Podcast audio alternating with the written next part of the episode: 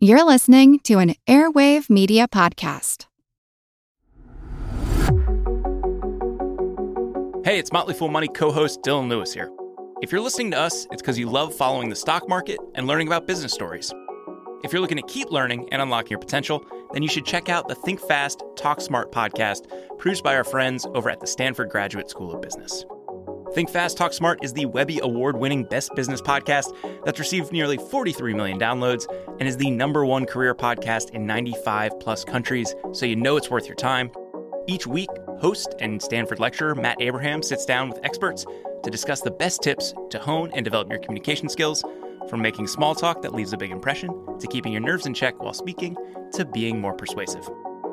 Whether you're working on your elevator pitch or planning an important meeting, strong communication skills are important in business and life in general. That's why you'll hear from pros like neuroscientist Andrew Huberman on how to manage speaking anxiety, as well as speechwriter, best-selling author, and friend of the fool Dan Pink on how to take risks in your communication, and psychologist Kelly McGonigal on how to harness nervous energy to fuel powerful presentations. All that and so much more available on the Think Fast, Talk Smart podcast. So what are you waiting for? Listen every Tuesday wherever you get your podcasts or on YouTube.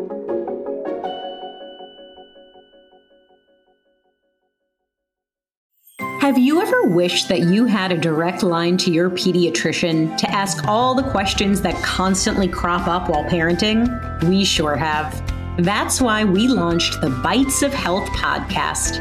Every morning, we'll answer a commonly asked pediatric question in five minutes or less. You can tune in while you're making your second cup of coffee or from the school drop off line.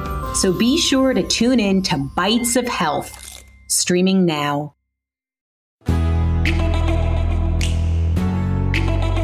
Hey, everybody, I'm Jean Chatzky. Thank you so much for joining me today on Her Money. I wanted to start by saying that I love all the episodes of our show and all of our guests, but that today's show is a really special one. It is one that I'm so excited about. I am sitting down with Dr. Jen Gunter, and she is an OBGYN with more than three decades of experience as a vulvar and vaginal diseases expert. She is routinely referred to as Twitter's resident OBGYN and author of the international bestseller, The Vagina Bible.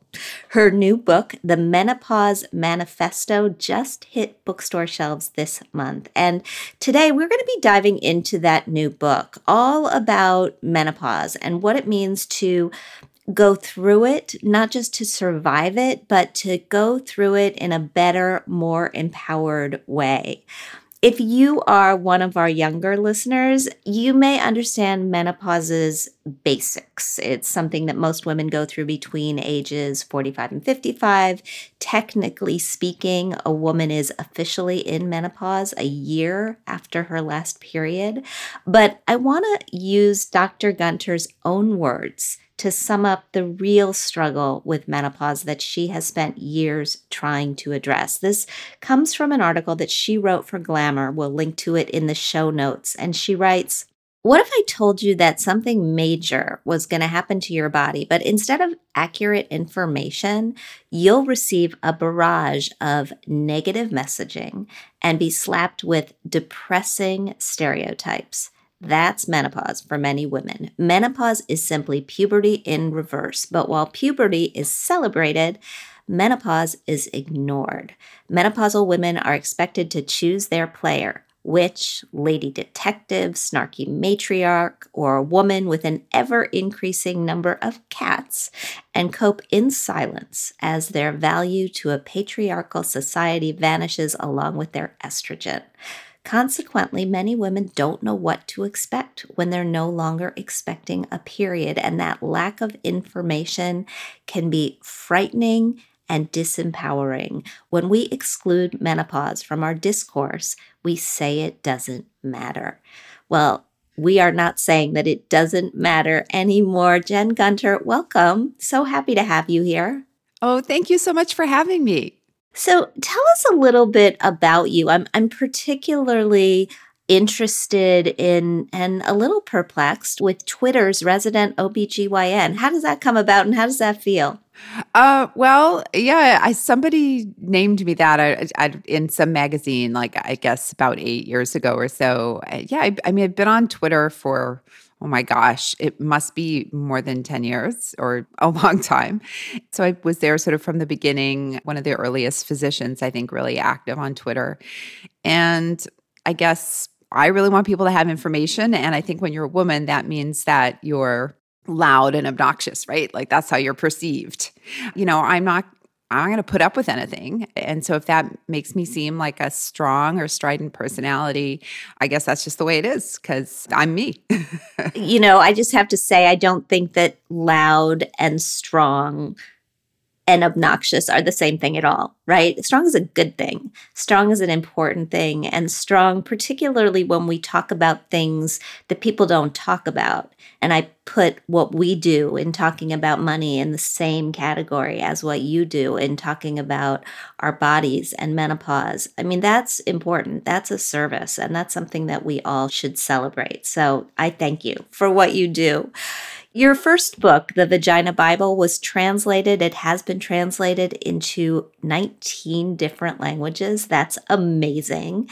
And the Menopause Manifesto is generating so much buzz. Tell me about these books and why now to take a deeper dive into menopause. Well, the Vagina Bible started because, you know, I been online for a long time, you know, writing articles for, you know, my blog, the New York Times, multiple different outlets, and always talking about the vagina and vulva. And I had a day in the office where I had five or six women in a row who, you know, had done something because of misinformation about, you know, about their bodies. And it could have come from the internet or from another doctor. And I just how is this possible? How are we in this age of information and yet people don't get it? Why is there this block from A to B? How come women can't get that information?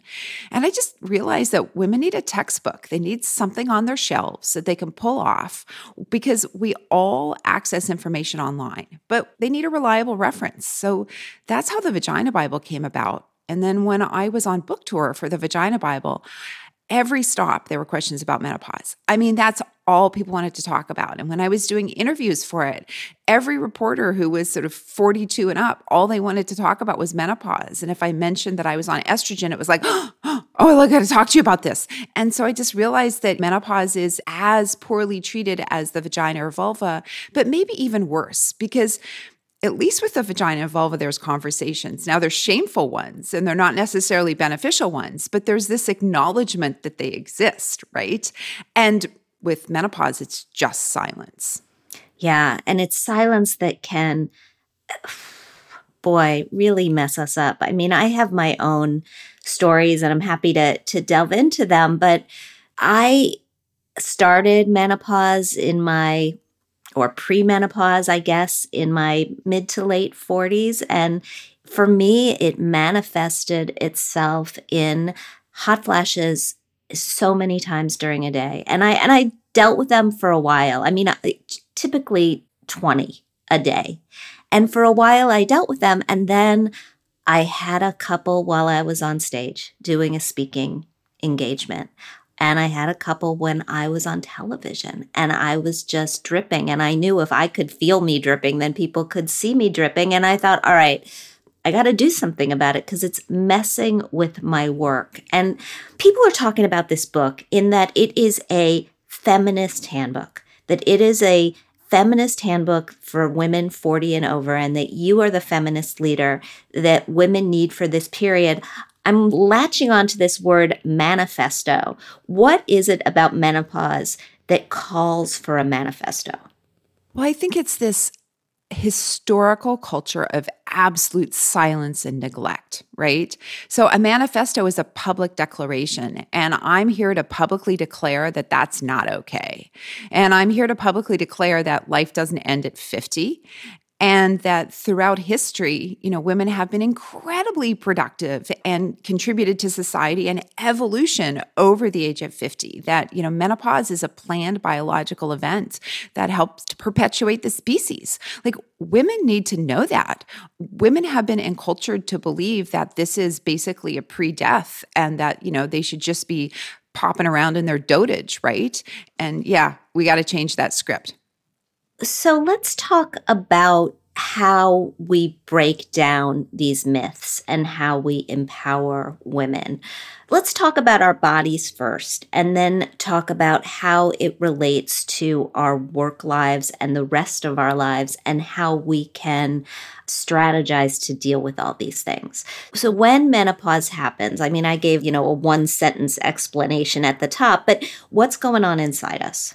So, leading up to menopause, in what we call the menopause transition, and what many women may refer to as premenopause, you're getting erratic ovulation and you're getting basically hormonal chaos. So, actually, in that time, your hormones can sometimes be higher than they normally would. And so, that's why many women have some of their worst symptoms during the menopause transition because your hormones are just basically all over the place. And you can have irregular bleeding, you can have hot flushes, you can have mood swings, you can have depression, you can have sleep disturbances, you can have a lot of things going on. Menopause itself means that you're a year from your last period. And at that point, there's just no more eggs capable of ovulation. So now there's no more hormonal production going on. And, you know, during this sort of phase of transition, you know, some people are very bothered by symptoms, other people aren't at all. For some people, menopause starts a cascade of events that increases their risk of other medical conditions. And some people don't develop those medical conditions. And, you know, people need to have the information so they can manage bothersome symptoms because medicine's about quality of life too. I think we forget that, especially with women, so they can be prepared for preventing and treating any of the medical conditions that could arise because of menopause, because information is power.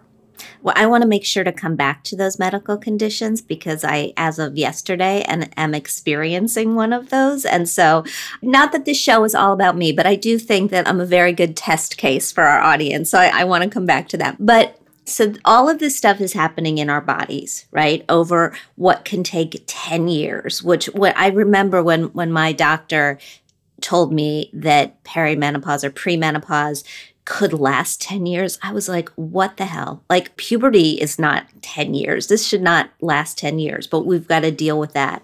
But these 10 years coincide with what are often our most productive, highest earning years, right? So, how does that all come together and how does society deal with that?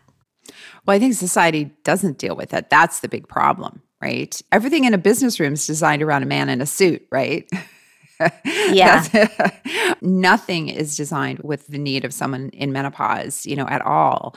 And, you know, if you think about if you're working in an office building, you have no control over the temperature in the room. You can't open a window. You know, maybe they give you a space heater in case your office is cold in the winter, but they certainly don't give you a portable air conditioner, you know, for the times it's hot. So I think like many things that marginalize women, this is just something that can marginalize women more. I mean, if you're having 20 hot flushes a day, like you said, and you've got a big presentation coming up, you know, you got to be in front of the board, it just adds more stress. Right? Many women are also during their 40s and early 50s. If you've also had children, your kids might be in middle school or high school, which, you know, it's not it's stressful. So you also, you know, also have that going on as well. So it's a time that it's just kind of one more thing on your plate. At the top of the show, you talked about how after women go through menopause, at least in the past, society expected, well, that's it, you're just done, right? You're past your due date, your sell by date, you've expired, you're off the shelf, however you want to put it. Has that changed? I think yes and no. I mean, I think Here's a great example. So, yesterday, a new trailer for Fast and Furious 9 was released. I've never actually seen any of those movies, but Helen Mirren is in it. And she plays an action hero and she's got the guns blazing. She is the epitome of cool, right? And yet, there were all these negative comments on Twitter about, look how old she is. How can she do that? I'm like, it's an action movie. Not one of the stars can do those things. You know that, right? Like Vin Diesel can't jump between buildings Right. He's on a wire. So, you know, so why can we extend fantasy to men and young women, but we can't extend it to a woman who is postmenopausal? And so I think that's just like a great example. And so I will go to that movie or see that movie because I might not be ready for movie theaters, you know, simply because I want to put my money where franchises, businesses are showing that women can do anything at any age. I'm totally with you on that. I was on um, the Kelly and Ryan show yesterday, and John Corbett was on talking about Rebel, the new show that he stars in with Katey Sagal. And it's based on the life of Erin Brockovich, but the current life of Erin Brockovich, who is still a badass in her 60s, you know, doing this work and taking down corporations. And I thought, yes, I am in for that show, right? And I hope that it doesn't get this sort of negative reaction that you were talking about online because I think until we start to see this kind of modeling, you know, on social media and in real media all the time, things are not going to change. Yeah, I absolutely agree with you. You know, the script until now has excluded women basically over the age of 40.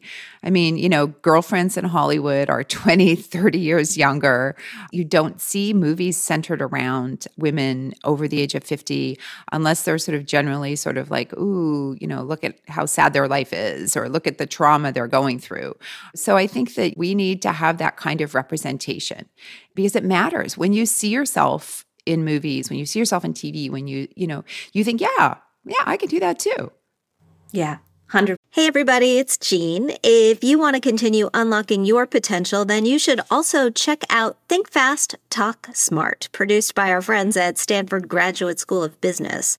Think Fast, Talk Smart is the Webby Award winning best business podcast that received nearly 50 million downloads. It's the number one career podcast in 95 countries, so you know it's worth your time. Each week, host and Stanford lecturer Matt Abraham sits down with experts to discuss the best tips to hone and develop your communication skills from making small talk that leaves a big impression to keeping your nerves in check while speaking to being more persuasive.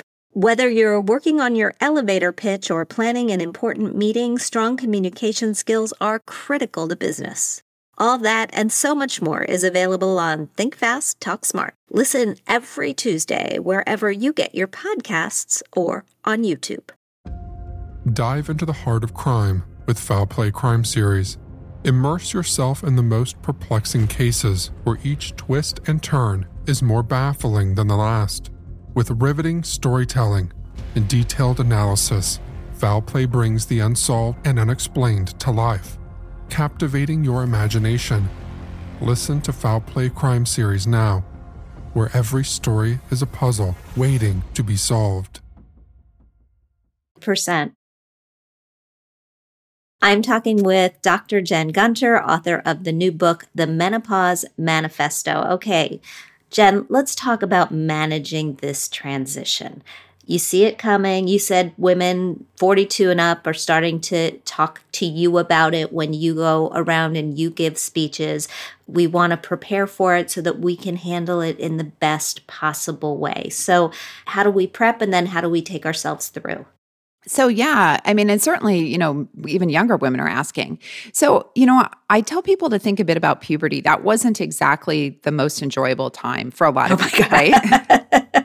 right? Yes, you could you know, not pay me to go back there. Like you're growing, your bones hurt, your clothes don't fit. Maybe you have acne. My hair went curly during puberty. You know, like, so I always remind people you've already been through one hormonal phase that you survived and you thrived through. So just kind of keep that in mind.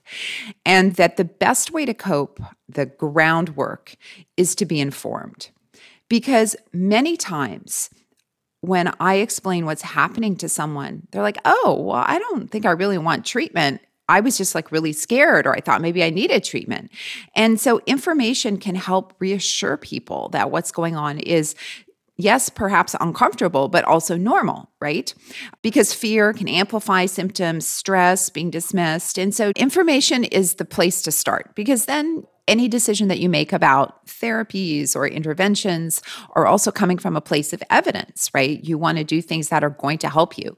I see so many women who have wasted so much money on useless product after useless product. And these things are expensive. That's how they make people think that they're useful, right? So you're talking about buying three or four $90 supplements a month. Like that adds up.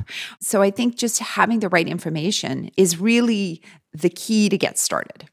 I definitely went down the supplement rabbit hole before I came into the world of hormone replacement therapy. So let's talk specifically. I mean, do any of these supplements work? Are any of them worth spending money on? So for hot flushes, I wouldn't bother. There's a couple that have some low quality evidence Relizen, which is a bee pollen, and S-equol, which is a phytoestrogen, but the evidence is very low quality. So if somebody wants to try those things, okay. I mean, it's your body and it's your choice. But if you know that there's low quality evidence that might change what you decide as opposed to you know not having any information about it. And also cognitive behavioral therapy can be very effective. So for people who want to go a non-medication route and there are people who definitely that's what they want you know there is a great non-medication option you know so those are the things. What do you do with cbt in menopause? Yeah, so CBT is really fascinating. It's rewiring your brain so, every experience that you have, everything is a pathway in your brain. It's chemical signaling, right? The way I explain it is your brain is kind of lazy. It likes the pathway that's working. And so, that when that pathway is used more and more, those neurotransmitters that support that pathway increase, the connections that support that pathway increase. And so, here that pathway is hot flushes, right? So, that area of the brain strengthens. And what it does, it steals from the areas of the brain that might counteract that. Uh, you know, because there's only so many products in your brain. It's like shifting Lego blocks, if you want to think about it from that, from an analogy standpoint. And cognitive behavioral therapy strengthens the other pathway, the pathway that sort of downplays that. And it's very effective. It's also effective for insomnia. It's incredible how many things cognitive behavioral therapy is effective for. And I always find it amazing that, you know, all the people who sell these useless supplements, and there's so many, you know, they're always talking about like natural, but it's not natural to get anything in a pill. You know, those things are made in in a lab like everything else. Isn't it much more natural to use the power of your brain? Yeah, 100%. so that was never suggested to me as an option when I was going through it, but hormone replacement therapy was. And I remember sitting down with my doctor, who has actually been on this show, and saying, like, I just can't. I can't I can't do this anymore. If I start to drip one more time in a public setting, I'm just going to die.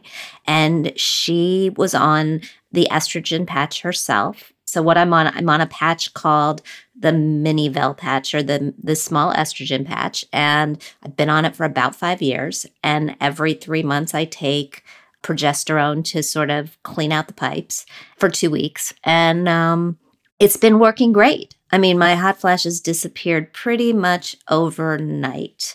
But I went through BRCA testing before I started taking it to make sure that that I didn't have any genes that would get in the way and where this might cause future problems that I didn't want to deal with. And I'm happy with this solution, but I know that a lot of people are worried about the various forms of hormone replacement therapy. Where do you stand on this? Yeah, so menopausal hormone therapy is one of those things that's either demonized or or you know held out as the greatest thing since sliced bread. And I tell everybody it's an intervention. And interventions have benefits for lots of people and and sometimes they have downsides. And in general, the bulk of the evidence shows that for the right patient, it can be very helpful. Um, not everybody likes how they feel on hormones, and not everybody wants to take hormones. So, menopausal hormone therapy is estrogen, and if you have a uterus, taking some form of progesterone or a progestin, which is a progesterone like substance to protect your uterus from cancer. And uh, it can treat hot flushes. It can um, help if the hot flushes are affecting sleep. It can ha- treat mild depression associated with early menopause. And it can prevent osteoporosis. So those are the things that we know it can do. And those are, you know, some of the reasons to start it. And the risk of breast cancer is actually exceedingly low, especially in the first 4 years. And especially if you're on the hormone progesterone, it's very very low. So I tell people that with transdermal estrogen using it as a patch, um, which is also not associated with blood clots, the oral form is, that you have an incredibly low risk therapy and that may very well help you get through that hormonal chaos. Once you, you know, kind of hit about year four or five, the risk of breast cancer starts to increase a little bit. And it's anywhere between, you know, six to eight per 10,000. And for some people, that sounds like a high number. And for some people, that sounds like a really low number. And we all appreciate, we all look at risk differently. And so you have to think at what the hormones are doing for you. If they're dramatically improving your quality of life, then that very low risk of breast cancer is probably worth it for you. There are many other medications that have similar or high risks. I mean, Viagra can cause blindness, right? So, you know, you never hear about this. Three out of 100,000 men taking Viagra will get blindness. And why do you need like erectile dysfunction? That doesn't interrupt your day like hot flushes do, but you don't hear about that. You don't hear about men being warned off Viagra. So, you know, I think it's important to, you know, that a lot of these conversations about menopause or anything to do with a woman's body always come back to sort of purity culture and this sort of like ideal that we're expected to conform to. Um, so I will say that genetic testing isn't indicated for starting menopausal hormone therapy. So just so people know that, you know, if somebody has a family history of breast cancer, not personal history, then that may be very different. But for the general population, it's not needed. And I should be very clear that there is so much breast cancer in my family oh. that that's why my doctor sent me right. through and other forms of cancer too that I've had genetic testing right. for. So yeah. I've been, I have very test happy doctors and I really love them. All right, let's talk about what happens after you go through menopause. I mean, you mentioned that there are medical conditions that can crop up. I went for, again, I'm gonna, I'm like, this is just all about me, this show. I went for my physical last week. My cholesterol is up, and my doctor said, ah, menopause. I was like, what? Like, I've never heard that before. Um, you know, cholesterol, you know, that's a combination of aging and multiple factors. Certainly, increasing cholesterol can be associated sort of more with kind of like the um, weight gain with menopause. You know, if you're putting more weight around the middle, which is what happens, right? So, so as we age, we lose muscle mass. Estrogen can actually slow that down a little bit, but the biggest way is exercise.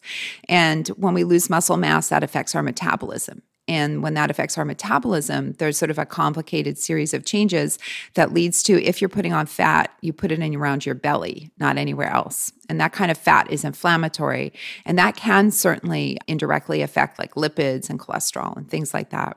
But aging also affects it as well. So, and that's the thing with menopause is that it's happening at the same time that you're aging. And if you start your menopause transition at 45 and you end it at 53, you know, you've also aged eight years during that time, which is a significant amount of time. So, probably a combination of factors. But, you know, there's great therapies for high cholesterol and things to do. So, I'm sure that you're getting great care for that. What other things happen as we go through? So, there is an increased risk of type 2 diabetes. I think that's a really important thing to know. Increased risk of cardiac disease. There is an increased, significantly increased risk of osteoporosis. And I think that's a really important one.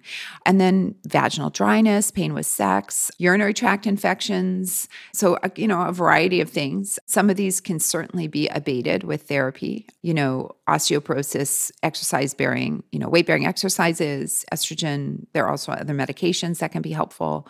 You know, I would think of hot flushes both as a medical condition, but as a symptom and a medical condition. I mean, it's complex changes that are causing it. And I think when we sort of just call hot flashes a symptom as opposed to a medical condition, it sort of downgrades it a little bit.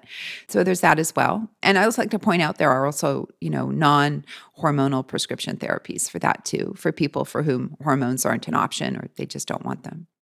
As you mentioned earlier, there's a cost to all of this. I mean, when we start talking about osteoporosis, we start talking about bone density scans, we start talking about, you know, testing along the way, all of these therapies. How do you weigh the cost versus the outcome? How do you know when you're being given the right advice or when you're just being sold something?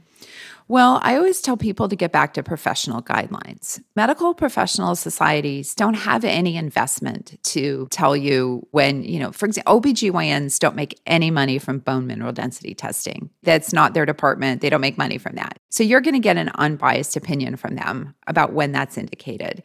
So if you look at medical professional societies and many of them have the same recommendations, then that tells you that evidence has been pretty well vetted.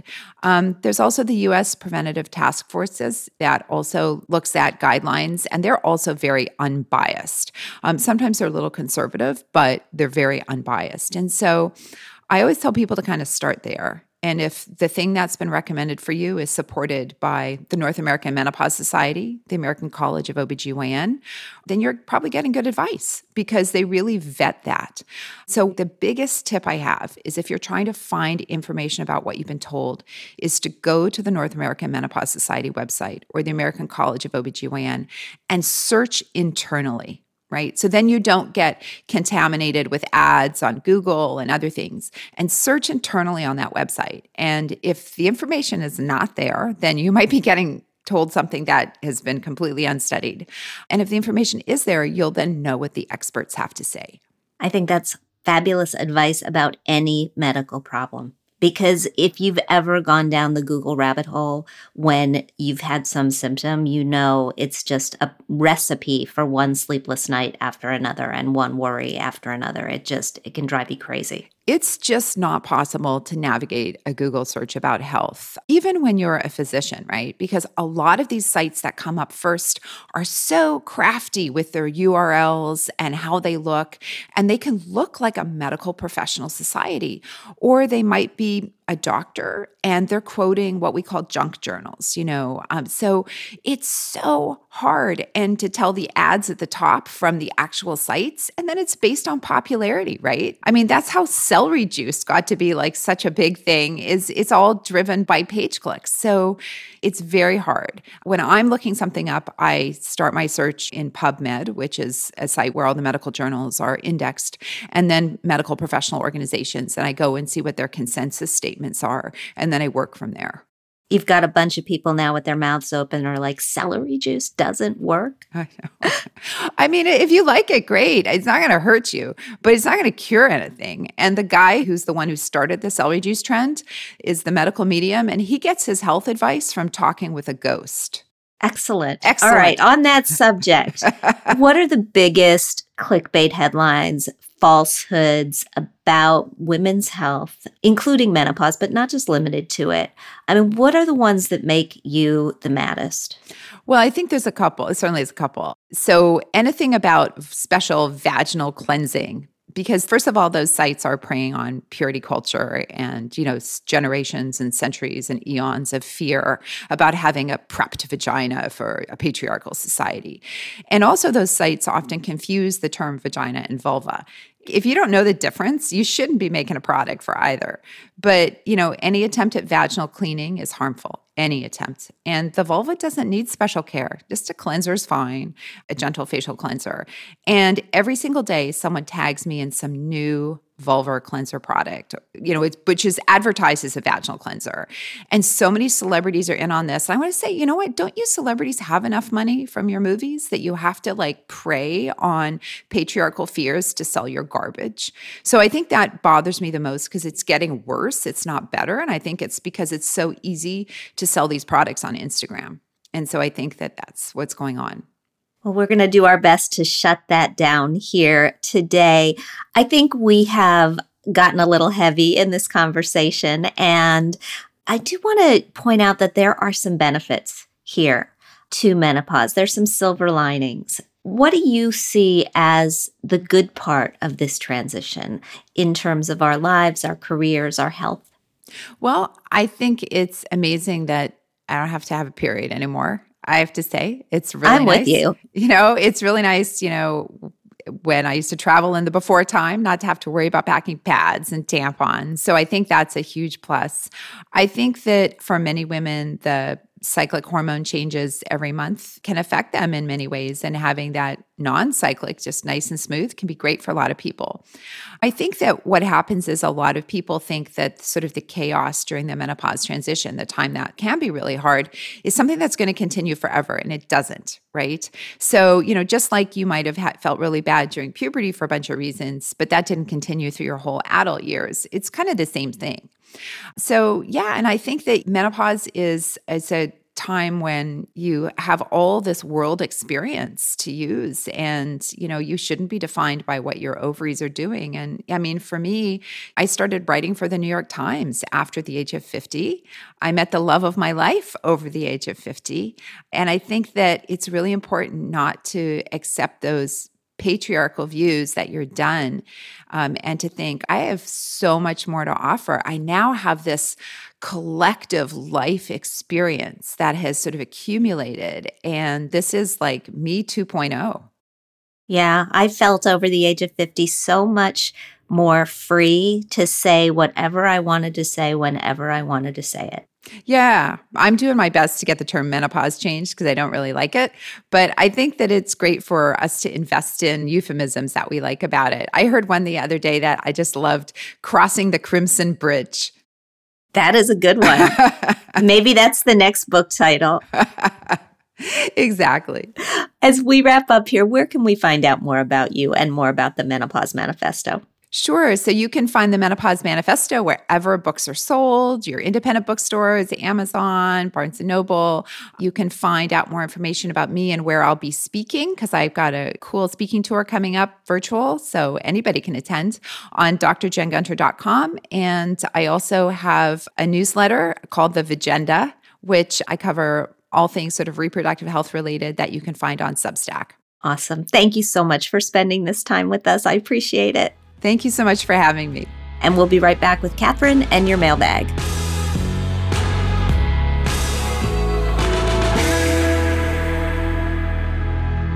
And her money's Kathryn Tuggle has joined me for our mailbag. Hey, Kathryn. Hey, Jean. How are you today? I'm good today. I'm I'm good. I uh, I enjoyed that conversation with Jen, and she just made me smile when she was talking about not going down the internet Google rabbit hole of diagnoses. When I was pregnant, my ex husband actually took away the what to expect when you're expecting book because I was getting all the symptoms like as soon as I read about them. Every time I would like read about some new disease, I would decide that I had it. And then I would panic and think that, oh my gosh, how am I ever going to finish this pregnancy? And so it's not just Google that does it and not just the internet that does it, books can do it too. Yeah, we are so much the same person in that regard. I saw this meme the other day that I thought was the funniest thing ever. It was like, me, colon, I have a headache, WebMD, colon, and it will be your last. exactly.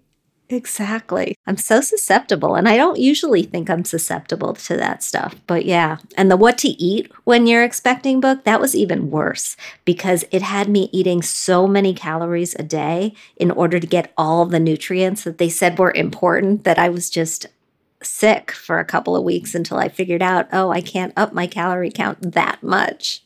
Yeah, it really is such a rabbit hole. I mean, they call it the web for a reason. Yes, Good point. They absolutely do. And I liked menopause as a manifesto. I like it as a feminist conversation. I felt like there was a lot of power in her words.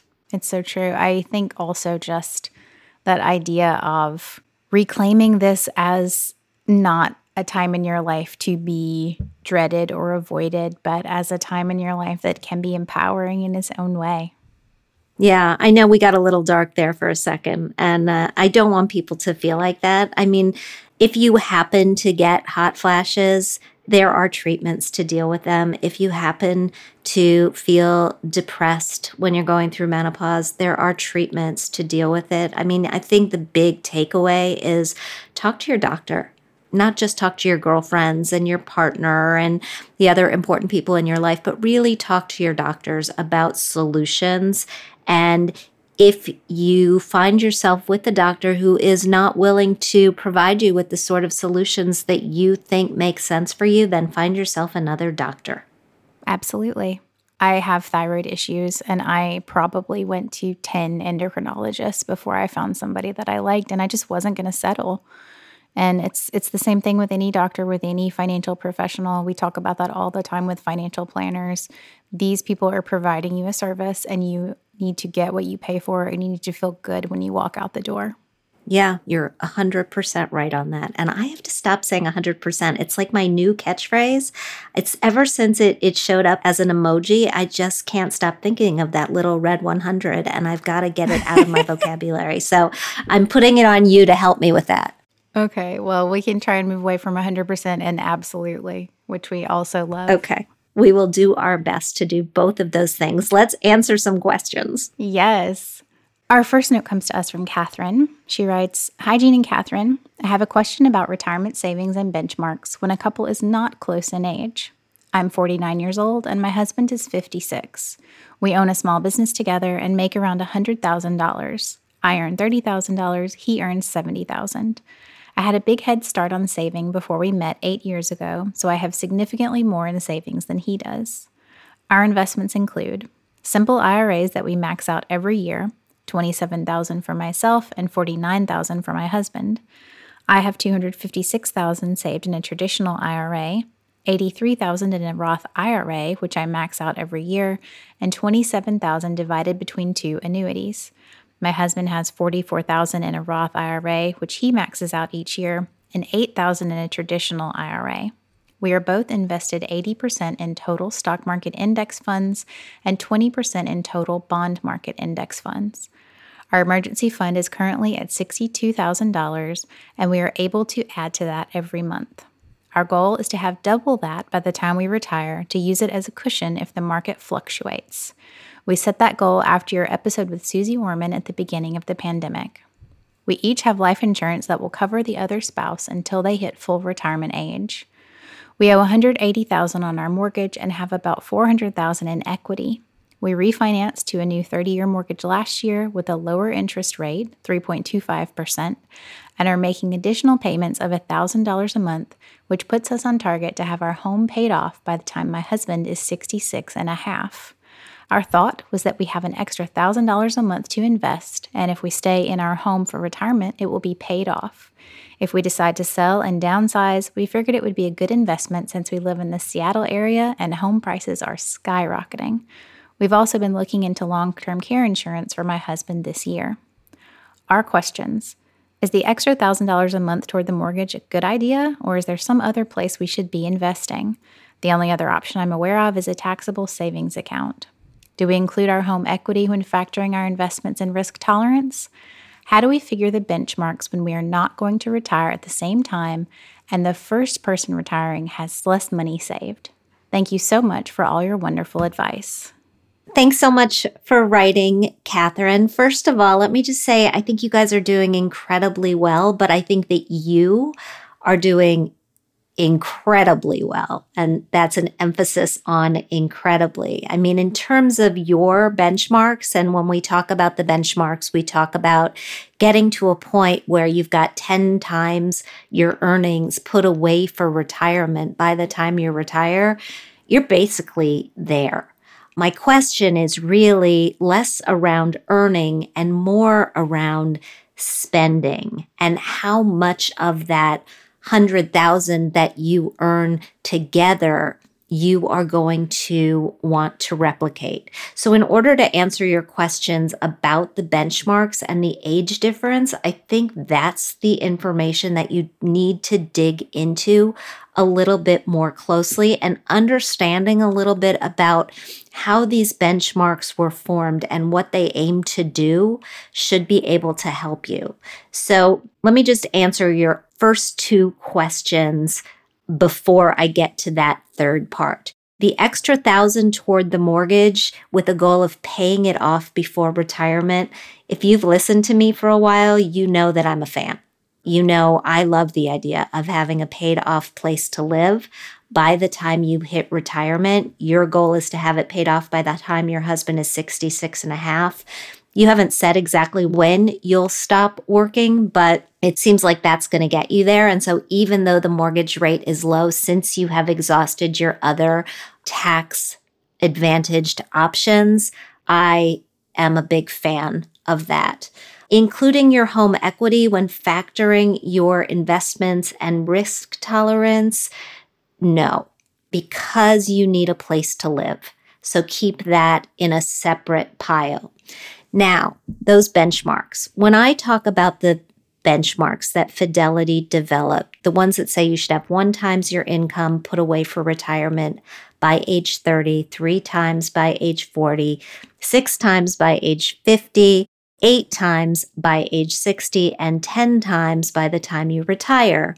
The math behind those says that money for people who earn between $50,000 and $300,000 a year, and you and your husband are in that category combined, should be enough to replace 45% of your pre retirement income in retirement. And when combined with Social Security, should be enough to live on.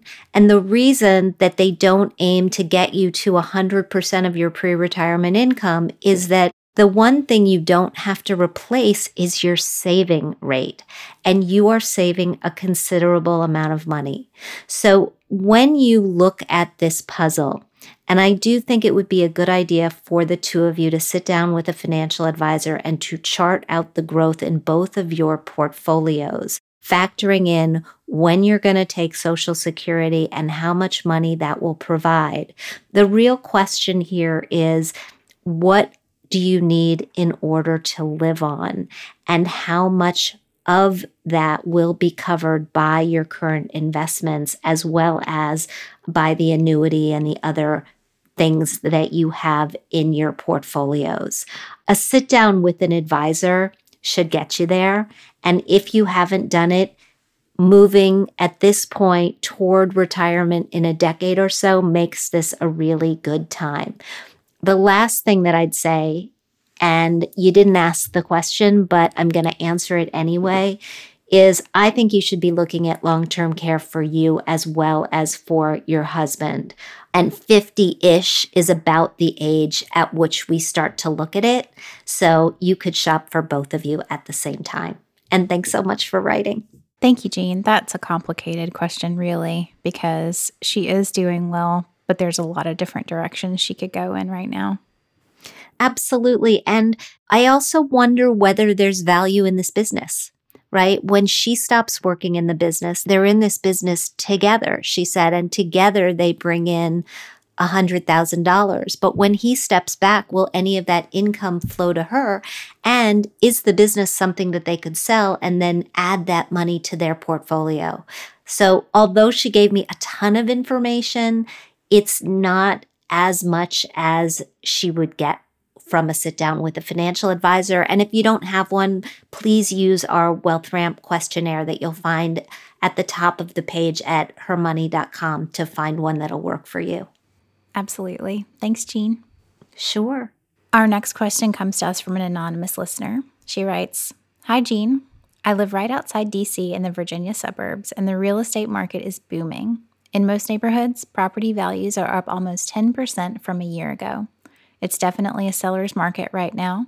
People are waiving the bank appraisals and offering sometimes $100,000 above asking price. That said, I would like to buy my first home. However, I'm wondering if I should wait until the market settles down.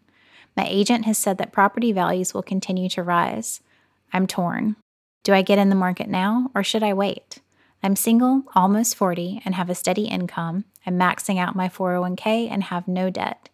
On a side note, how do you feel about house hacking, where someone takes on a larger mortgage and then gets a roommate to help pay? It feels risky to me. Thank you, thank you, thank you for all your help. Well, thank you, thank you, thank you for writing and introducing me to the new term of house hacking. I'll get to that in a moment. I would not say that you should buy a house if you were looking to flip it in this market, but it actually sounds like you are looking to be somewhere for a while. So, as long as you believe that you're going to be there for at least five years and maybe longer, I would say go ahead and look for a house.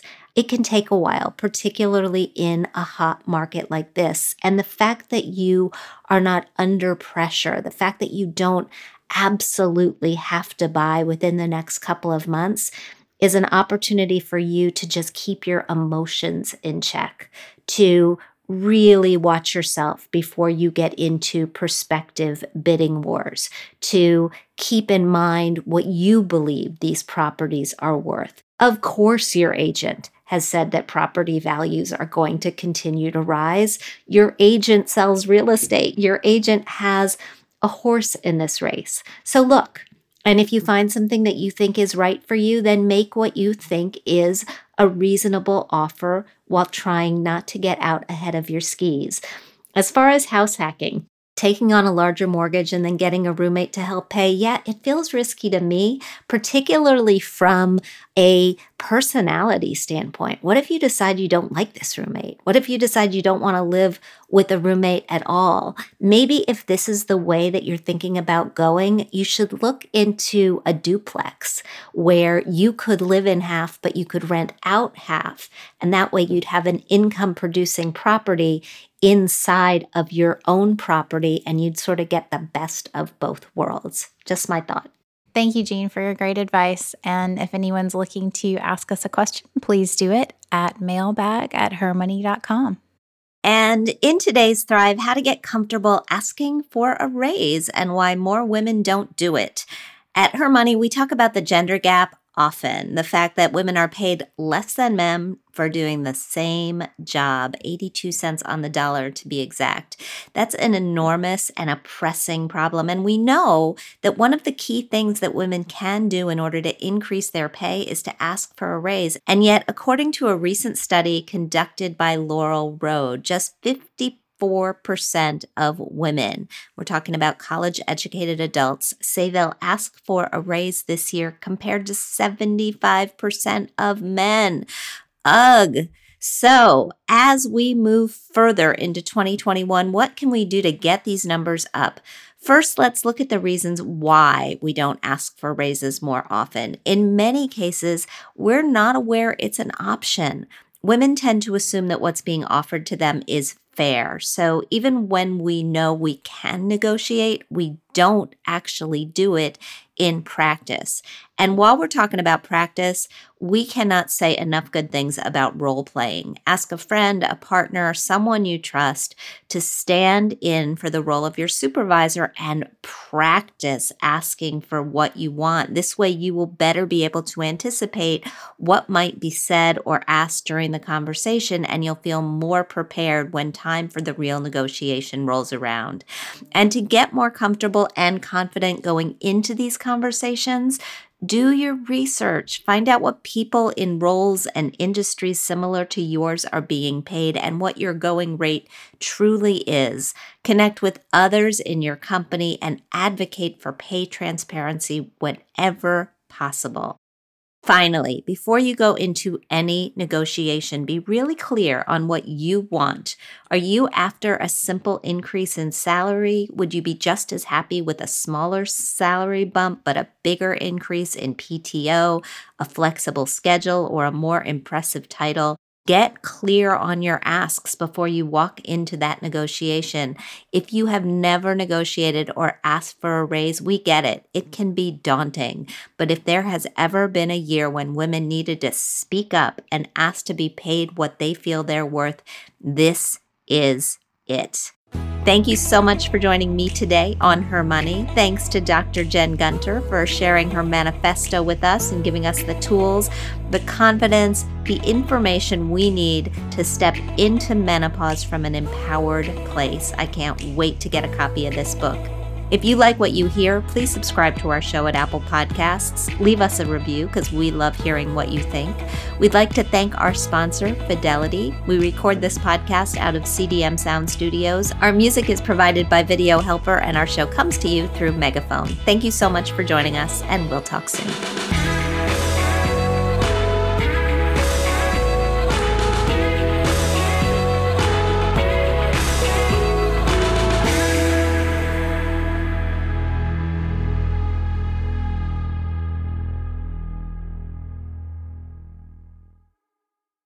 What do you get when you take two childhood friends with a passion for unexplored history and a whole lot of booze? You get us, Queen's Podcast. And here at Queens, we are spilling the tea on all kinds of women from history. From New Orleans voodoo queen Marie Laveau to Marie Antoinette and everything in between. Each queen is paired with a cocktail recipe that will totally get you in the mood to hear the fun, dramatic, and juicy stories of fascinating women from history. Listen wherever you get your podcasts. Cheers!